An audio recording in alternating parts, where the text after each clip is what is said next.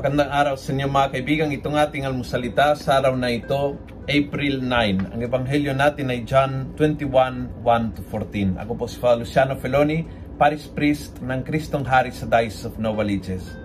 Sabi ng ebanghelyo, After this, Jesus revealed himself to the disciples by the lake of Tiberias. He appeared to them in this way. When the sun came up, Jesus was standing on the shore, but the disciples did not know that it was Jesus. Jesus called them, Friend, have you anything to eat? They answered, Nothing. Then he said to them, Throw the net on the right side of the boat, and you will find something. Isa sa mga pamamaraan ng Panginoon para iparamdam na siya ay buhay, para ipakita ang kanyang presensya sa buhay mo, ay by providing the great provident.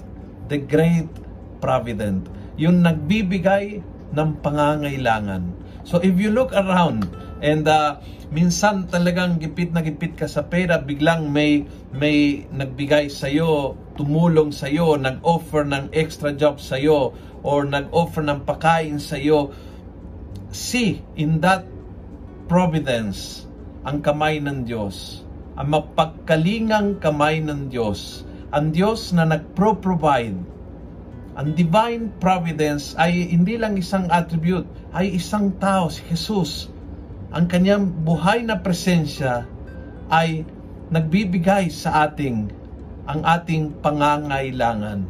So, I invite you to look around and to see how when I needed a doctor, someone help me. When I needed uh, talagang gipit ng gipit ako sa pera, may tumulong. Look around sa inyong mga pangangailangan and you will feel how the providing Jesus is alive sa buhay mo. Kung nagustuhan mo ang video ito, pass it on. Punuin natin ng good news ang social media. Gawin natin viral araw-araw ang salita ng Diyos. God bless.